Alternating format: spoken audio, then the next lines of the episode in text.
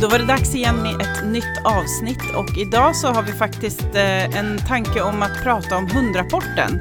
Eh, det är ju en rapport som har eh, formulerats och skrivits på i två år och den heter Sociala tjänstehundar, användning, lagstiftning och djurvälfärd i mötet mellan hund och människa.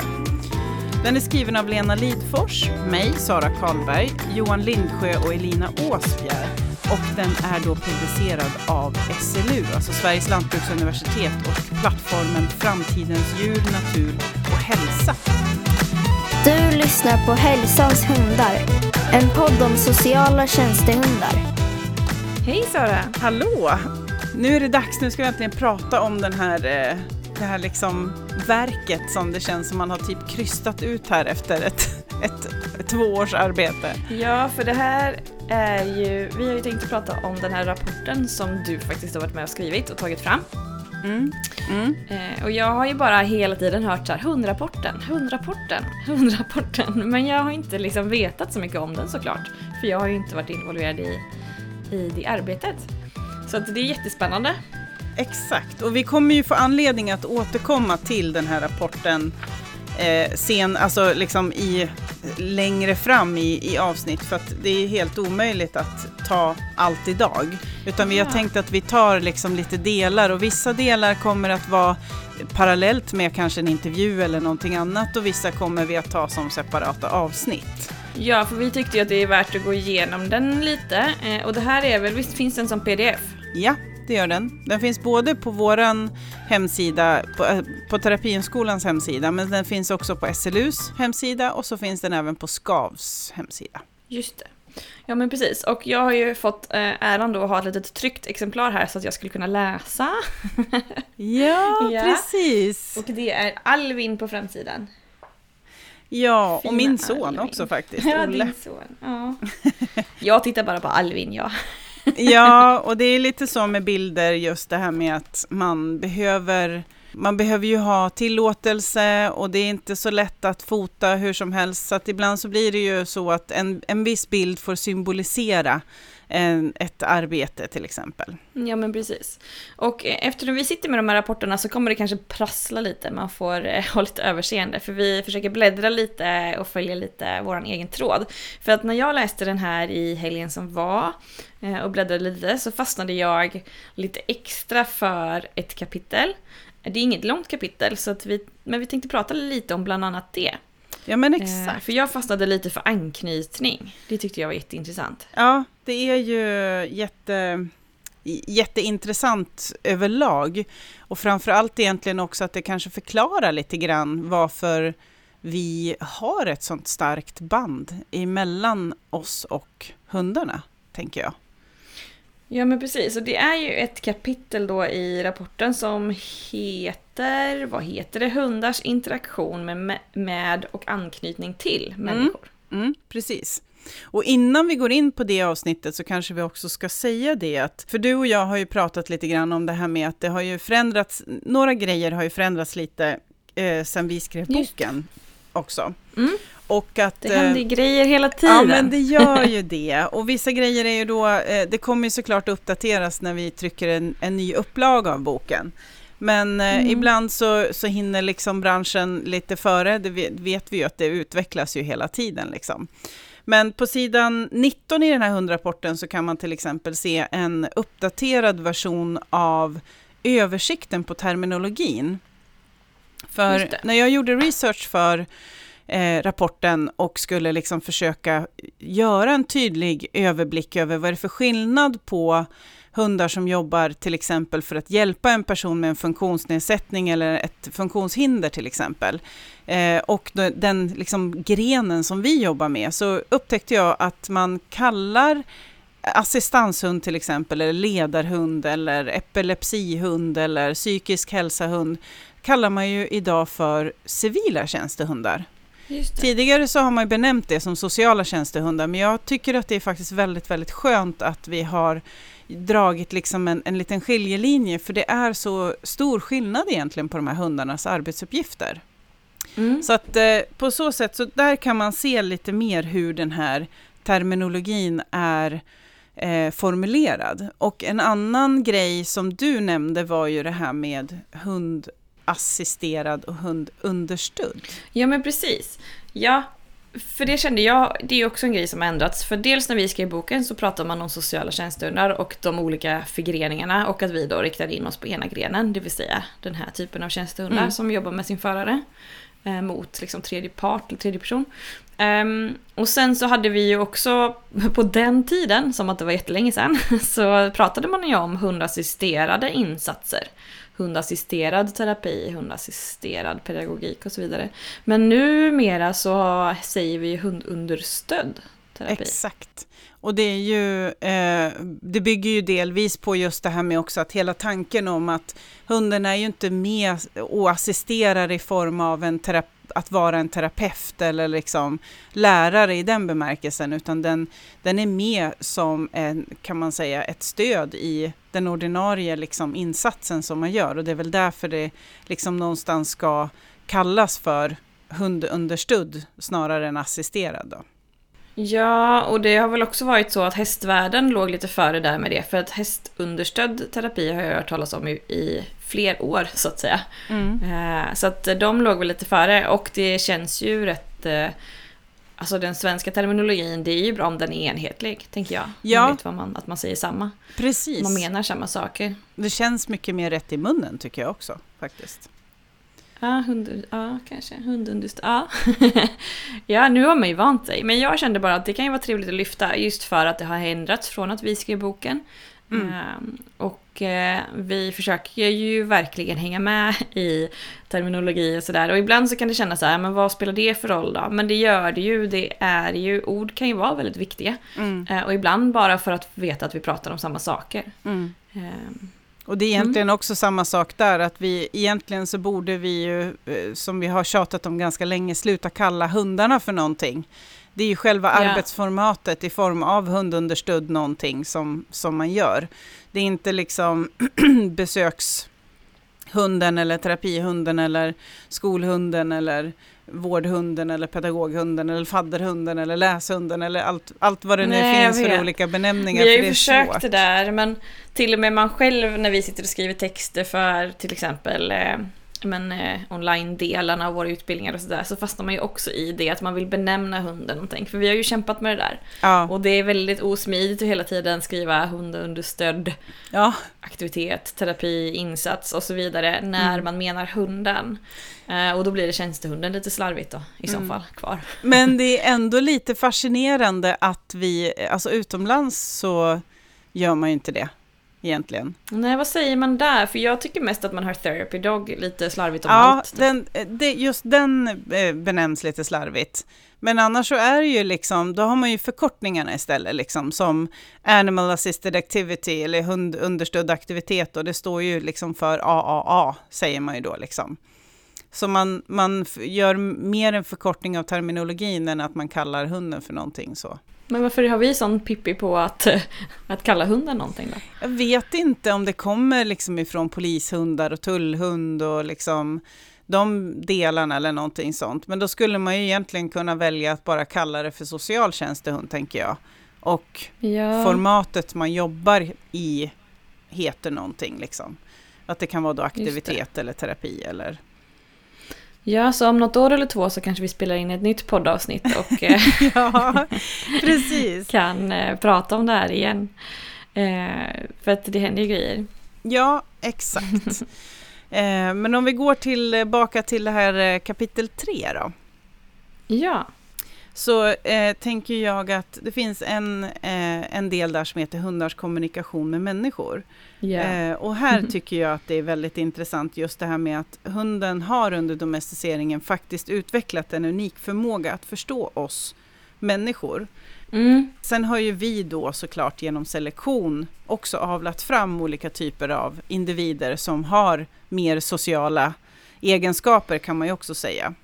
Ja, och man tror de inte egentligen att vargarna väljde, vad väljde, vad är det för språk, valde att söka, alltså de sociala vargarna så att säga, eller vad man nu vill kalla det, sökte upp oss liksom.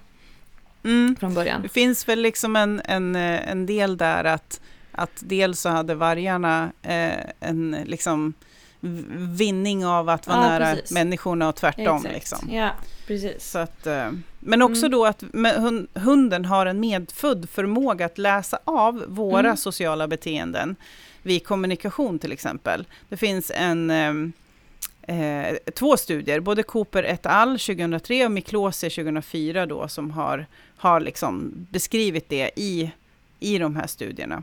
Mm. Eh, och det kan man också bland annat titta på om man gömmer en hundgodisburk i en eh, av flera ogenomskinliga burkar och sen tittar eller pekar i riktning mot rätt burk. Då Ja. klarar hunden av att räkna ut var godiset finns. Och det Mm. gör inte en varg till exempel. Exakt, och jag har för mig att det stod att inte schimpanser heller, de bryr sig inte jättemycket om det. Nej, man likställer ju hunden med eh, till exempel 14 månader gamla barn. Men Ja. där skiljer sig hunden från schimpansen eftersom de inte är lika duktiga på att läsa av oss människor som pekar eller tittar. Precis, nej men för schimpanserna är väl mer inne på att köra sitt eget race, att de väljer en burk, skiter i vart vi Ja. pekar och hundarna tittar på oss och så här, förstår att det är en ledtråd typ. Exakt, samarbetet ser lite annorlunda ut. Jag har sett de där schimpansfilmerna, de är ganska roliga. Hur, hur liksom, jag tror att det är gurka de får. Ah. Eh, och hur de liksom bara så här, nej jag har bestämt mig för att det är den här burken liksom. ja, Jag skiter i vart du pekar. Ja. Ja, nej, det finns ju något annat eh, klipp, det älskar ju jag, när de ger schimpanser vindruvor. Och sen så får den ena typ en gurka eller morot eller vad det är och så kastar den tillbaka den för den vill ha vindruva. För det blir liksom, den såg att den andra fick vindruva. Så varför ska Ja. inte den få vindruva? Alltså det är så roligt. Exakt. Men du, apropå Miklosi så Förut så fanns det en BBC-dokumentär som hette Secret Life of the Dog. Jag vet att Mm. det har kommit en ny version av den. Förut fanns de lite att få tag på såna här typ Vimeo.com och Mm. ibland på Mm. YouTube och sådär. Och där i, i en av de dokumentärerna så visar de ju lite det här med alltså, Adam Miklosi ja, och hans tester och hur de tittar Mm. på våran män, människohalva. Jag menar ansiktshalva i vårt människoansikte. så att säga. Att Just de liksom det. dras och läser av ena delen av vårt ansikte till exempel. Mm. Eh, Precis. att de gärna söker upp vårt ansikte, att de kan flytta sig runt oss för att liksom ja, söka upp vårt ansikte. Det är ju otroligt intressant. Och lika så att vi människor, vi har faktiskt en mycket, mycket bättre förmåga att läsa av hundars skall eh, än vad vi tror. För han, i den eh, filmen så får man ju titta på eller, alltså personer som lyssnar på olika hundars Mm. skall. Och de klarar ju faktiskt av att läsa av om det är frustration eller om det är aggression eller om det är glädje eller liksom. Det är rätt Ja. läckert. Och jag har för mig att det till och med var eh, Dels så kunde de jämföra med sina egna hundar, och, men jag har för mig att det var någon till och med som inte hade hund själv. Eh, Ja. Som ändå kunde tolka om det är så här lekfullt skall, att de vill ha bollen typ. Eh, eller om den vaktar eller sådär. Så det är ju rätt, det är ju rätt häftigt. Ja, det undrar man ju då varför det är så. Varför, varför har vi den förmågan fast vi inte ens själva har hundkunskapen? Liksom? Ja, precis. Nej, alltså just den delen ja. För sen kan det ju vara mycket annat som de har svårt att läsa av och ibland tolkar man ju hundar som glada för att de viftar på svansen typ. Ja, Fast de kanske är Såklart. osäkra och sådär. Så att det är häftigt just det där med ljuden. Jag gillar ju, jag vet att jag säkert har berättat det för dig, men eh, på BPH när man eh, gör den här godisdelen, då är det väl en burk, du är ju proffs på det här, men då har man väl en burk som eh, bara i princip är att ta godisen, en Mm. som de ska göra något, vad ska de göra, välta den eller någonting, och en som är fastskruvad. mm, precis är det så. inte tre burkar? Jo. Ja. Eh, jag tycker det är så roligt att se hur hundarna hanterar den situationen. Min eh, Ray som jag jobbar med, Mm. hon, eh, den som inte gick att få loss, då gick hon inte till mig utan då gick hon till han som hade skruvat fast burkarna, alltså han som hade gjort i ordning det. Ja. Så hon liksom gick till honom och bad honom om hjälp, vilket jag tyckte var så imponerande. För jag står ju där, Ja, men hon fattar att det är gubben som har satt fast honom, så det är ju han Ja. som måste lösa situationen liksom. Eh, Så att, och vissa hundar kämpar ju bara med att så här, jag vill ha godisen nu. Precis, och jag, vet, jag minns när, när jag ju- liksom jobbade som BPH-beskrivare, då hade vi några som, de är ju jättetunga, de sitter ju på en betongplatta, de där burkarna. Men vissa av de här eh, liksom lite grövre hundraserna kunde ju snudd på bära iväg den alltså. Ja, För att de blir ja. så frustrerade över att de inte får upp locket liksom. Eh, Nej men det är superintressant och så just det där att det, det såklart spelar in raser och liksom eh, personlighet och så, hur mycket de tar hjälp av oss människor och hur Mm. mycket de försöker lösa själva. Mm. Det fanns det ju en studie ganska nyligen som publicerades tror jag, från Linköpings universitet, att eh, man hade tittat på vallhundar och jakthundar. Och att då Mm. jakthundar Ja, i större utsträckning söker eh, hjälp hos en främmande person. Eh, än snarare då eh, vallhunden som bara vänder sig till sin ägare. Och att det. det. kunde man då liksom jämföra kring det här med socialiteten också. Att en, en, eh, om man nu ska utgå från våran position till exempel, så i det fallet så skulle jag ju säga att jag tolkar den studien som att jakthundar till exempel har lättare för att interagera med sin ägare och främmande människor. Medan kommer vallhunden då har ju liksom Ja. mer eh, riktning mot sin ägare och inte lika intresserad av att interagera med främmande. Liksom. Just det, och det här, eh, jag kommer ihåg det här, det var inte så länge sedan. För jag, Nej. Ray är ju just jakthund, så jag kommer ihåg det här nu när du säger det. Eh, Men, och så blir man alltid sådär att vad var omständigheterna och vad, ja men Jo, du vet, hur precis. såg det ut och sådär. Ja. Eh, Men jag tolkade det likadant av någon anledning, just eh, som du. Att, eh, att jakthundarna såklart också pratar med sin människa, att det inte är det det handlar om, Ja. utan att de är liksom mer flexibla då i vem de Ja, interagerar exakt. med. Precis. Mm. Ja men vad spännande. Mm. Och eh, om man tittar då, fortsätter i, i rapporten, så finns det liksom en beskrivning där att man anser att eh, social kontakt med människan är ännu viktigare egentligen för socie- socialiserade hundar än att vara, eh, vara med andra artfränder. Som att liksom man då har ibland lättare att knyta an till en hund än vad man har till exempel till en människa. Just det. Och att det är, ger liksom lugnande effekter eh, liksom att umgås med en hund. Människor. Mm. Ja, men precis. Att, eh, ja, precis. Ja, att socialiserade hundar. Ja, men nu fattar jag precis. Att hundarna eh, har mer ut. Och det, det är ju många som eh, säger ju att när jag är borta, eller inte specifikt jag då, men när man är borta, att hundarna mest väntar på människorna. Inte, de gör ju inte så mycket med varandra liksom. Alltså Nej. så. Utan det är människan som gäller. Men jag kan ändå tänka mig att umgänget med en annan hund, eller katt för den delen, eh, när man är själv, det måste ju ändå Ja. vara mer värt än att vara helt ensam. Ja, precis. Än att vara helt ensam. Ja, jag tänker Mm. också det såklart.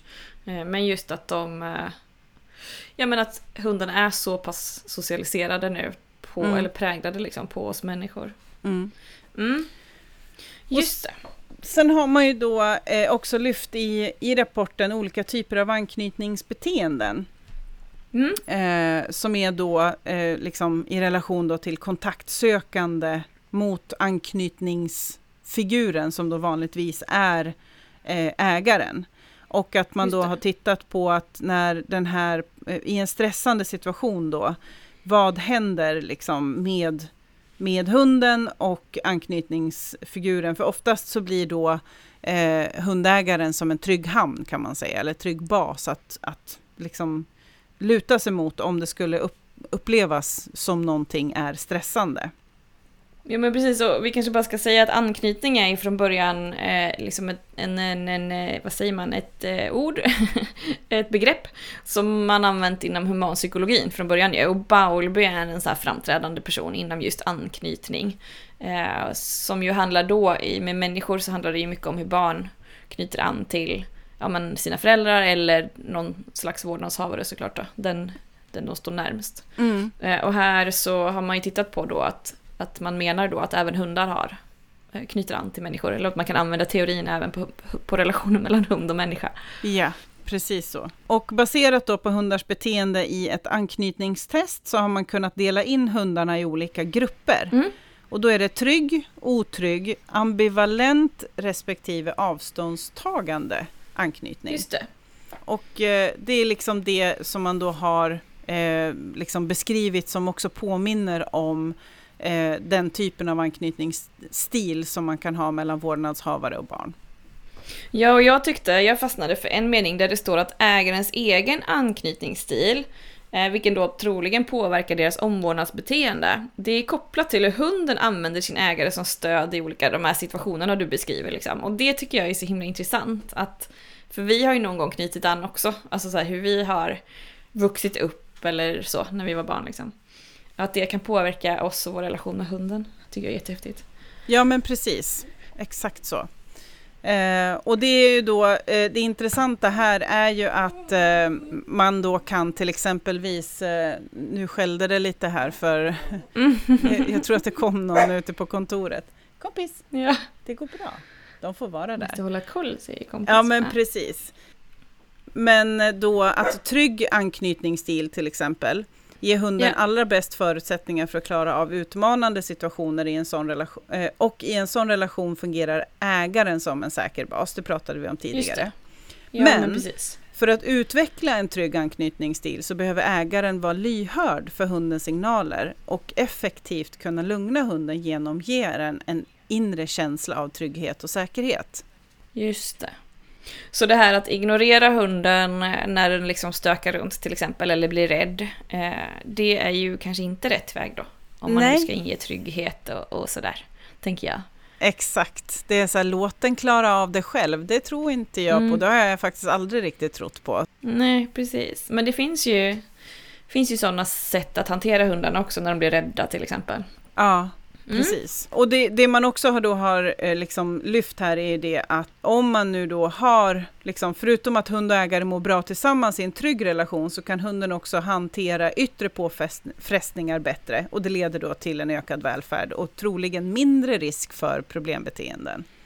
Just det. Och sen så tar man upp det här med avståndstagande anknytningsstil. Som då, ju mer avståndstagande anknytningsstil ägaren har, desto större sannolikhet är det att man utvecklar separationsproblem. Det kanske var det du nämnde nyss förresten. Eh, nej, nej, ja, nej, men bara att det spelar in. Men precis, Ja. men här, för i den här rapporten så står det ju specifikt just om separationsproblem. Eh, och det, det. som jag kände här var att eh, en del människor, eller mm, till och med en del raser, har ju mer problem med separationsångest och sådär hos Mm. hundarna. Eh, och att det inte alltid, alltså jag ville bara säga det för det känns som att det ligger bara på vår anknytning, men det är klart det inte gör. Utan det är ju det de pratar om just i det här stycket bara. Men det är Mm. klart att det finns andra anledningar så att säga. Så jag tänkte bara så att om någon lyssnare har problem med separationsångest på sin hund så behöver det inte vara att man har eh, en avståndstagande anknytningsstil. Det är inte bara så enkelt. Nej, det är det ju absolut inte, men däremot tror jag man behöver faktiskt relatera till varför Ja. är det så och hur ser relationen ut? Jag vet att när jag föreläser om antrosologi så brukar jag nämna också att Adam Miklosi har ju beskrivit det så att ju tryggare relation man har och ju bättre relation man har till hunden, eh, desto bättre för båda två. Men det kommer inte av sig själv utan det bygger, att man, bygger på att man investerar tid i relationen med hunden också. Mm. Den kommer inte Just bara det. självmant, utan man behöver ju jobba på hela anknytningsprocessen också. Ja. Och man tittar ju också då, eller beskriver det som att hundar med en mer ambivalent anknytning verkar söka mer kontakt och närhet med sin ägare när de upplever någonting utmanande. Mm. Och det här kan också då vara ett tecken på att ägaren inte riktigt fungerar som en säker bas på samma sätt som i trygga relationer. Då. Just det, och där gäller det då att kunna läsa lite skillnad Ja, på hundarna. precis. Eh, Exakt. när de tar stöd och när de kanske uppsöker, ö- uppsöker en för att se hur man själv reagerar eller blir lite osäker på situationen. Och sen då så har man beskrivit det att ju ängsligare ägaren är, desto högre kortisolnivåer ser man hos hunden under ett anknytningstest. Och det kan då indikera att hunden faktiskt är eh, stressad. Så det kan också vara eh, bra att eh, titta på då. Ja, det, det här är jätteintressant. Det finns mycket beskrivet i det, här, eh, i det här avsnittet, eller det här kapitlet då, nummer tre, som man kan fortsätta och läsa på om. Vidare så kommer vi Ja. till eh, liksom den här biologiska delen som handlar om oxytocin till exempel. Som Just är då det, ett... vårt favorit... Ja, exakt. Det, är så, här, det finns många, det är ju tvärvetenskapligt ämne det här med antrosologi och, och human animal bond. Så att det är ju liksom både biologiska effekter, det är psykologiska delar i det. Och, Sociala. Ja, Ja. så det finns mycket. ja, precis. Och fysiska eller fysiologiska. Precis. Men oxytocin då, det utsöndras hos både hund och människa vid positiva, lugna interaktioner och har en lugnande effekt. Och det är därför det också benämns som ett eh, välbefinnande hormon kan man säga. Det är en peptid och en, en signalsubstans som frigörs när man exempelvis klappar på en hund. Ja, och det tänker jag att många som lyssnar kanske känner till oxytocin sen innan. Eh, Det är ganska på tapeten hela tiden eftersom, eftersom vi i den här branschen vill ha det här med fysiologiska effekterna också. Alltså det är ju det man på något sätt, och det är ju lite sprunget ur att det medicinska alltid har varit lite, stått lite högre i rang när det gäller bevis på resultat. Mm. Att eh, jag kanske säger att ja, men våra deltagare kommer till oss varje dag. Det är en jätteframgång, men då vill de ha fysiska bevis till Ja, exempel. det ska vara och då är ju mätbart, så här liksom. oxytocin. Ja men precis. Ja, och jag kan tycka att det är mätbart med närvaro när Mm. en person har varit borta från en annan verksamhet och väljer att komma till oss till exempel. Mm. Men just det här fysiologiska mätbarheten är ju så himla viktig och då, det är ju därför vi hela tiden hamnar i det här med oxytocin och stresshormoner och, Mm. och så. Precis. I här då så kan man också läsa att det har visat sig att den visuella kontakten vid återförening mellan hund och människa räcker för att stimulera oxytocinfrisättning. Och om personen dessutom tar... Hos hunden. Ja. Ja, hos hunden, precis. Och om Ja, personen det. dessutom tar fysisk kontakt med hunden så håller sig oxytocinnivåerna högre eh, en längre stund efter återförening. Men oftast brukar det vara så, eller det har ju den här ehm, eh, studien med Handlin till exempel visat att eh, man får en oxytocinfrisättning både hos människan och hunden när man klappar. Så att det är ju fint liksom åt båda För hållen. oss alla. Ja, precis. Ja, och jag tycker att det var intressant det där med visuella kontakten när man återförenas. Just för det är ju också en sån här gammal skröna ju, att man inte ska hälsa på hunden när man kommer hem för den blir för uppspelt. Eller att man ska Exakt. ignorera hunden. Det finns ju till och med så handböcker att du ska först ignorera den i tre minuter. Och om den fortfarande är exalterad så ska du ignorera den i, jag vet inte, jag kom- kommer inte ihåg, men liksom 12 minuter. Eh, och sådana här studier talar ju liksom emot det. Mm. Eh, faktiskt. Att eh, hunden mår bättre av att vi faktiskt tar kontakt och hälsar på vår hund och blir lite glada och sen, är det, sen lugnar man ner sig. Liksom. Men det är lite som den här, du vet, ta ett glas vatten när du kommer hem. Sen kan du hälsa på hunden. Tänk om folk skulle göra så när de kom hem till, till någon. Liksom, Ja. så här. Man, man ringer på dörren och så öppnas dörren. Sen ska personen i fråga som kommer in utifrån gå och ta ett glas vatten innan man kan heja på varandra. Liksom. Ja, eller ens partner Ja. Tänk om, om din sambo, eh, eller din man är det ju, men eh, om han kom hem och du bara så här, hej, vet du vad som hänt idag? Och han så här tyst går in och tar ett glas vatten innan för att han ska göra det så att du lugnar dig. Jag kommer att prata med dig när du är lugn. Ja, nej men, och jag fattar såklart grundtanken bakom det där, men när man tar det ett steg till, hur känns det? För jag menar, hur känns det för en hund att bli ignorerad? Och Mm. gör inte det då att den blir ännu mer intensiv för att försöka få kontakt? Ja, liksom? det är klart. Om man ska vara lite logisk. Sen ger den upp helt ja, enkelt. eller så ger den upp, Ja. precis. Exakt. Och vad ger det med relationen? Så här, Ja. "Nähä, du var inte glad att se mig så som jag var med dig. Precis. Eh, och så ger den upp, ja. Mm. Ja, eh, det var lite om Om oxytocin. oxytocin och vattenglas. Ja, exakt. Nu kommer vi vidare till nästa kapitel som jag tänker också att vi ska eh, prata lite snabbt om innan vi avrundar för idag. Och det är Mm. eh, lite då hur människor påverkas av sociala tjänstehundar. Det har vi pr- pratat lite grann om, eh, liksom just när det gäller Ja. anknytningen. Men i det här fallet då så nämner man till exempel att eh, djur på äldreboenden, för man går igenom de här olika kategorierna då som hundunderstödd aktivitet. Ja. Och här kommer det ju en liten utmaning när man ska göra research för en sån här rapport därför att det är väldigt få forskningsstudier som beskriver egentligen vilken form av insats man Ja. har gjort. Ja.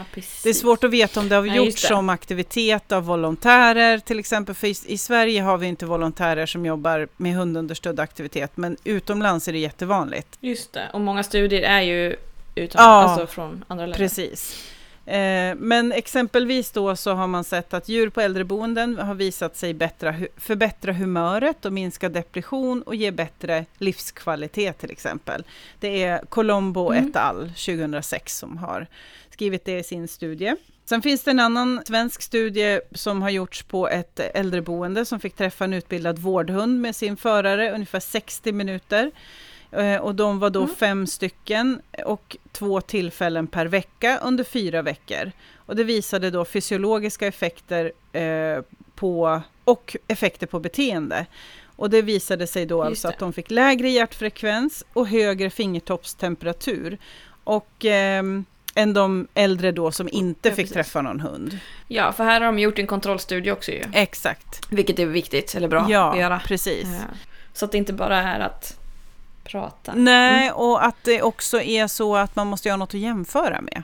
Jo, för jag tänkte just att ibland så kan det ju vara sociala att eh, om du bor på ett boende och så har du dina, ja men det är lite rutiner Mm. och sådär. Och sen så kommer någon och pratar med dig och liksom det händer en aktivitet. Ja. Eh, här vill de ju tydligt särskilja liksom att det inte bara handlar om att det, alltså att det är hundföraren som påverkar utan just att det är hundens Precis. närvaro som spelar in. Liksom. Ja, exakt. Och fingertoppstemperatur Mm. då är ett bra mått på äldres aktivitetsnivå eftersom de sitter ner ganska ofta och inte rör på sig så himla mycket så har de oftast en lägre yttre kroppstemperatur. Men i det här fallet då så kunde man se att de har fått en, en, eh, eh, en förhöjd fingerkroppstemperatur som är positivt då för deras hälsa. Just det, och det står också om eh, att blodtrycket minskade hos de som träffade hundar också. Just det. Eh, På ett bra sätt då, att de hade ganska högt blodtryck såklart då. Ja. och att det minskade. Exakt. Det är ganska vanligt med högt blodtryck hos äldre eh, faktiskt. Just det. Och eh, Mm. sen då så om man går vidare till hundunderstödd terapi så har man Mm. tittat på, för där eh, liksom beskrivs den i rapporten då som att det kan vara exempelvis insatser för att stärka fysiska, kognitiva eller psykosociala funktioner hos människor. Mm. Och att man då har tittat i en studie till exempel på sjukhusinlagda vuxna med allvarligt hjärtfel. Där kunde man mäta olika fysiologiska parametrar under de 12 minuter som de fick besök av en okänd frivillig person står det här och då är, betyder det en volontär då. Det här är en utländsk studie. Just det. Och så sen då har man gjort en studie, en kontrollgrupp också då med en volontär utan hund. Mm. Och där har man då sett en signifikant större sänkning av flera fysiologiska stressparametrar som till exempel adrenalin och noradrenalin hos de patienter som fick träffa personen med hund jämfört med de som träffade personen utan hund. Just det. Det är ju också väldigt intressant. Och sen tittar man då vidare på så är det samma person som har i den här studien också hittat att de patienter som fick träffa den okända personen med hund hade också störst minskning av ångest mätt då med den här Spielberger State Inventory som är en ett, eh, Just det, det är en mätmetod. mätteknik, Ja, liksom. precis. Mm, och då, slutsatsen var ju då att hunden medförare då, alltså hundteamet, Ja. kunde lugna de inlagda hjärtpatienterna. Och att det var, alltså de lugnade, det var större lugnande inverkan än en, än en person, än en främmande person bara. Liksom. Ja, exakt. Precis. Det är ju väldigt häftigt faktiskt. Ja. Får, får man säga. Det är ju det. Jag tycker ju liksom just det här med depression och ångest är ju så otroligt vanligt förekommande och det har sån otrolig effekt att faktiskt få träffa djur eller hund då till exempel. Det finns Mm. ytterligare, det finns, den här rapporten är ju liksom smockad med, med information så vi lyfter ju inte alla men en annan till exempel då är Nej, Hoffman precis. et al. Eh, som 2009 gjort en kontrollerad studie på 12 deprimerade patienter under 30 minuter som fick antingen träffa en hund eller bara träffa forskarna. Just det. Och eh, där har man också då sett en signifikant minskning av ångest bestumt, bedömt då med det här testet State Trait Anxiety Index eh, efter mötet med hunden och eh, där har man då inte sett den här minskningen med efter mötet med forskarna. Just Så det det. är ju ganska tydligt. Ja, och sen så finns det en Chu, Chu, Chu et al. 2009 som lät, då är det i och för sig bara 15 patienter, vilket ses som ganska lite i sådana studier såklart. För att många gånger har de ännu fler, och det var ju samma med de här deprimerade som du precis berättade om att det var 12. Men fortfarande så har de då träffat en terapihund under 50 minuter, en gång per vecka i två månader. Det är ganska kort tid ändå. Ja, det är Och så jämförde de det med då en, en, eh, en annan grupp med 15 patienter också med schizofre- schizofreni som fick träffa en person utan hund. Mm. Och här fick de ju också se då förbättringar i patientens egna bedömningar. Alltså om självkänsla, självbestämmande eh, och eh, ja, emotionella symptom och sådär. Mm. Eh, så att det är väldigt häftigt Alltså det är väldigt häftigt hur det kan påverka. Och sen så skriver de ju också att man erhöll dock inga förbättringar i patienternas egna bedömning av socialt stöd och psykiatriska symptom kopplade till schizofrenin. För schizofreni är ju en sjukdom, så det är klart att inte hundarna kan liksom bota schizofreni. Men Nej. just det där att kunna, jag har ju jobbat med målgruppen också, just det där att kunna höja självkänslan, att kanske inte känna att alla skrattar åt en, för det eh, märkte jag när jag jobbade med målgruppen, att om vi gick förbi folk som skrattade för att de kanske stod och pratade med varandra och väntade på bussen så kunde personen tro att det var riktat mot dem. Alltså ja. det var så mycket liksom, skam och, och sådär. Oro liksom. Mm. Så att en sån här, eh, en sån här, eh, vad ska man säga, såna här positiva effekter är ju jättestora för välbefinnandet hos målgruppen. Verkligen. Jag. Det är liksom, blir ju någon form av själv, eh, eh, vad heter det? Alltså att man kan hantera livet på ett helt annat sätt liksom. Ja, men precis, att man kan tränas i det. Och som du sa så finns det ju supermycket studier som presenteras lite kort, så att är mm. man intresserad så kan man ju faktiskt leta upp studien också, för den här, det är ju källhänvisningar i allting. Ja, det finns eh, referenser. Exakt, man kan kika i referenslistan och leta upp studierna mm. eh, om man vill eh, nörda ner sig ännu mer. Det finns en annan som eh, Chuck et al 2015 då har kollat med unga med ADHD om man kan få en förbättrad impulskontroll och ökad uppmärksamhet av hundunderstödd terapi. Mm. Och den jämfördes eh, då med två grupper. Eh, där liksom båda grupperna hade ADHD. Där den ena ja. gruppen hade terapihund men inte den andra. Och även om båda grupperna efter 12 veckor vid studiens slut hade nått positiva res resultat, mm. så blev det tydligt att de unga som haft tillgång till terapihund har fått större minskningar av sina ADHD-symptom. Det är lite hårt skrivet att man har liksom ADHD-symptom i den bemärkelsen, men, men man vill ju kika här då på förbättrad impulskontroll bland annat och ökad uppmärksamhet och koncentration. Ja, precis, och då hade de fått en, en eh, en tydligare effekt helt enkelt.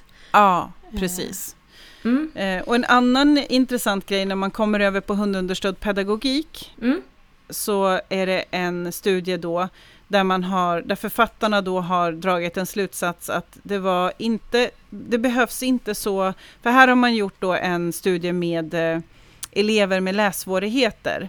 Eh, och eh, så har man då tittat på eh, effekten av att en de har fått vistas med en hund i samma rum.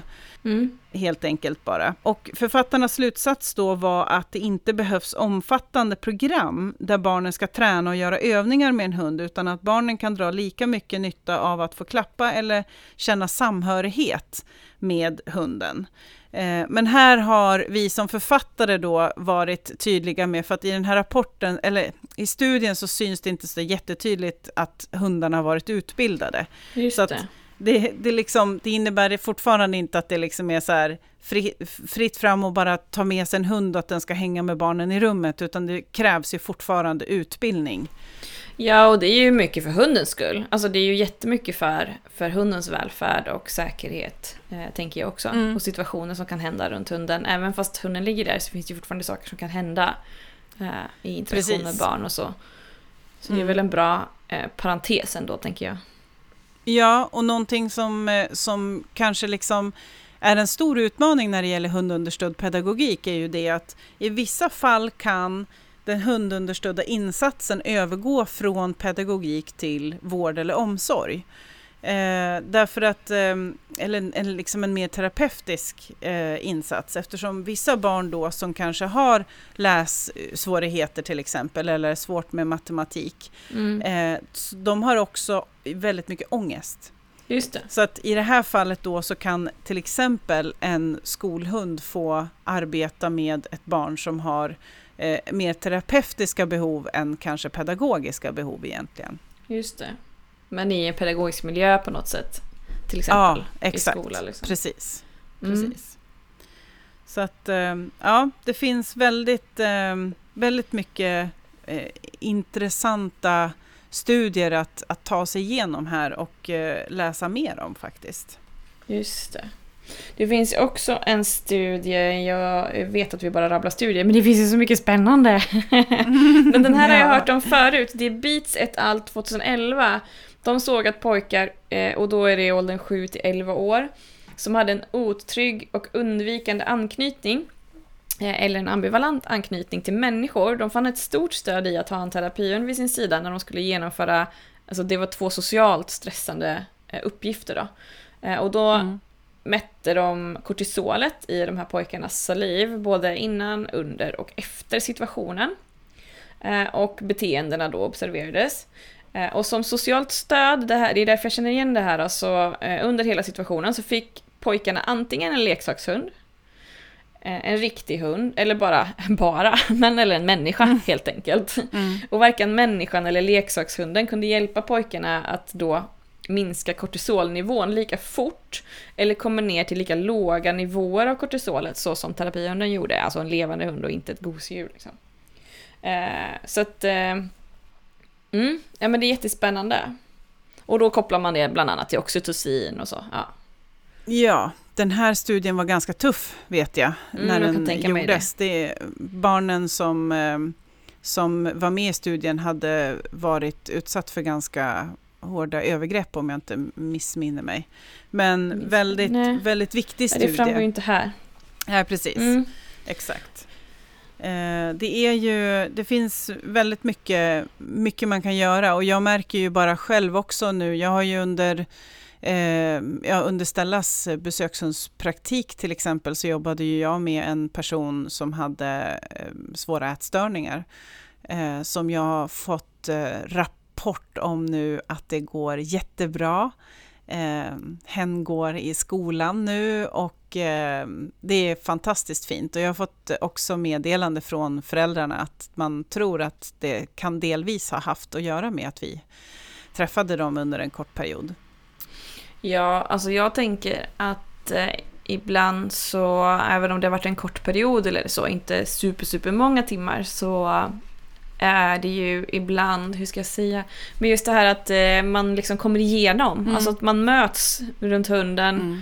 Mm, får ett litet syfte Bryta eh, och på något sätt upptäcker glädje då. ja, precis. Ja, precis. Bryter mönstret, upptäcker glädje, får lite energi. Mm. Sen är det ju säkert saker som, alltså såklart i kombination med annat. Ja, och gud ja. den personen som ni jobbade med verkar ju ha ett, ett bra stöd runt sig Ja. också, liksom, med anhöriga och så. Precis, eh, och som fått börja en, en ny skola som har varit helt fantastisk det, också. Så det påverkar ju såklart. Ja. ja. Nej, men, eh, och jag tror att alla hundteam som eh, lyssnar där ute, de kan säkert skriva under på väldigt mycket av det här. För nu Mm. har vi ju rabblat lite, vad, ja, men lite kort om de här studierna. Och som sagt, vill man läsa mer så finns det ju referenslista i den här Mm. rapporten. Eh, Men jag tror att vi alla, utan att det är i studier, såklart ser jättemycket framsteg med, med de här personerna vi möter. Jag skulle kunna rabbla jättemånga. Precis som du säger, alla hundteamen där ute som ser det här och märker det. Ta tillfället i akt och dokumentera, även om du behöver avidentifiera såklart. Det är jättenoga att inte liksom det går att här leda till någon specifik person. Men evidensen är ju oerhört viktig att man, man för ner på papper så att man kan redovisa vinsterna med det här helt enkelt. Ja men precis, och jag hoppas också att det kommer mer nya studier, alltså ordentliga studier, Mm. just för att eh, väldigt många, eller många studier har ju några år på nacken nu. Eh, och så kan det kännas nytt, så att 2011, ja men det är 11 år sedan. Ja, det är ju det. Eh, så att jag såg till och med att någon var typ 83, ja Mm. men det är 40 år Ja. sedan. Så att eh, även om det säkert är eh, samma resultat nu så hoppas jag att eh, liksom, forskningsvärlden tittar mer, mer och mer på det här. Mm. Vi får väl se vad jag har att, Mm. att rapportera här om Ja, tre års tid. För det, det hoppas jag ju kunna ge bra. Vi ska ju ändå träffa, det blir ju 40 barn totalt. Varav 20 ska Mm. få träffa hund och 20 ska vara då kontrollgrupp. Mm. Så att eh, det hoppas jag kunna bli väldigt, eh, väldigt intressant att se resultaten och speciellt då i och med att vi har Inna Feldman med oss som är hälsoekonom som ska eh, titta på Just de det. vinsterna också. För det är ju någonting som inte har gjorts hittills vad jag förstår. Så det är kul. Nej, och har inte vi, är det du och jag som har pratat om det här förut, men just, eh, just ekonomin Mm. i det hela. Och eh, det, som är, det är ju jättesvårt att mäta när det handlar om förebyggande insatser också. Mm. Eh, Men eh, vi var ju väldigt mycket inne på det för några år sedan. Att så, tänk om vi bara kunde få visa vad vi tror då. Alltså om man kunde få någon slags forskningsstudie som bekräftade det kanske, förhoppningsvis Ja. då, det vet vi inte. Eh, hur mycket pengar samhället skulle kunna tjäna på att betala ett hundteam här och Ja. där. Alltså, Gud. att det är en väldigt liten summa kontra om vi kanske lyckas fånga upp, ja men till exempel då, eh, en del barn. Mm. Det är ju, eh, det finns ju fakta på att, eh, ja men till exempel många som, eh, ja men som har begått, be- begått och är dömda för brott, att det finns till exempel ADHD-diagnoser Ja. eller alltså finns svårigheter liksom. Eh, och att om man hade kunnat fånga upp de här personerna, ja men kanske redan som barn Mm. då, eh, eller ungdom eller så. Att det hade funnits massa faktiskt pengar att spara. Mm. Vi, vi, eh, när jag Mm. läste folkhälsovetenskap Och liv, ska man säga. Ja. Eh, Ja, just det. Precis. Och när jag läste folkhälsovetenskap så nu när vi satt och skulle skriva den här etiska ansökan så eh, visste jag att det var liksom ett, ett, en, en fras som jag ville ha med men jag kunde, det liksom satt så otroligt långt bak i, i, eh, i huvudet. För in, inom folkhälsovetenskapen så handlar det väldigt mycket om hur man kan påverka sina e egna levnadsvillkor. Och det var den, den lilla frasen som jag var ute efter att försöka få med i den här etiska ansökan. För att Just det är ju så, eh, det finns det ju enormt mycket forskning som påvisar att om du kan slutföra din eh, utbildning, alltså grundskolan, då har du också Mm. ett riktigt, riktigt bra, eh, liksom, bra förutsättningar för att kunna påverka levnadsvillkoren. Men tappar du det, alltså om du inte uppnår målen i skolan till exempel, då har man också ofta mycket svårare att påverka vilken, eh, liksom vilken yrkeskarriär man vill ta eller hur det nu kan vara. Mm. Eh, och så lite som att bara kunna egentligen gå ut med ett betyg kan verkligen vara avgörande för att påverka levnadsvillkoren längre fram. Eh, och jag vet, jag skrev ju ja, också... så hatten av till alla lärare Ja, som kämpar med ja, det. verkligen. Mm. Verkligen. Och alla, det är ju true eh, artists, liksom, trollkonstnärer som verkligen vänder ut och in på sig själv för att anpassa efter eh, liksom alla elevers behov och eh, utmaningar och Mm. förutsättningar helt enkelt. Så det är fantastiskt. Så vi kanske ska Mm. tillägna det här till alla, all vårdpersonal och all, alla lärare som jobbar där ute med de här målgrupperna och att vi hoppas att eh, Mm. med tiden kanske det finns ett hundteam till varje avdelning som kan hjälpa till helt enkelt. Där det passar såklart, Ja, det där det inte är allergier och rädslor förstås. Ja men precis. Mm. Ja nej men det finns jättemycket såklart att prata om här. Alltifrån individers, liksom eh, hur de eh, mår bättre eller hur de upplever sin egen hälsa. Till vad som är mätbart som händer i kroppen. Mm. Till vad som blir mätbart för samhället. Så det finns ju supermycket. Ehm, Verkligen. Mm. Och eh, det vi kan enas om är väl helt enkelt att hundarna gör skillnad. Ja, det tycker jag absolut att vi kan Mm. avrunda med helt enkelt. Och eh, glöm inte bort att vi finns både på Instagram och Facebook och skriv gärna till oss där och ställ frågor eller ge önskemål på vad vi kan eh, prata om. Ja men precis, och idag, jag har, det har laggat lite här för mig så pratar vi i munnen på varandra så kan det säkert vara därför som man får ha lite överseende. Eh, men eh, ja, alla får helt enkelt ha det bra till, eh, tills vi hörs igen. då. Det tycker jag. Ha det så bra så länge. Hej då! Ha det bra, hej! Du lyssnar på Hälsans hundar. En podd om sociala tjänstehundar.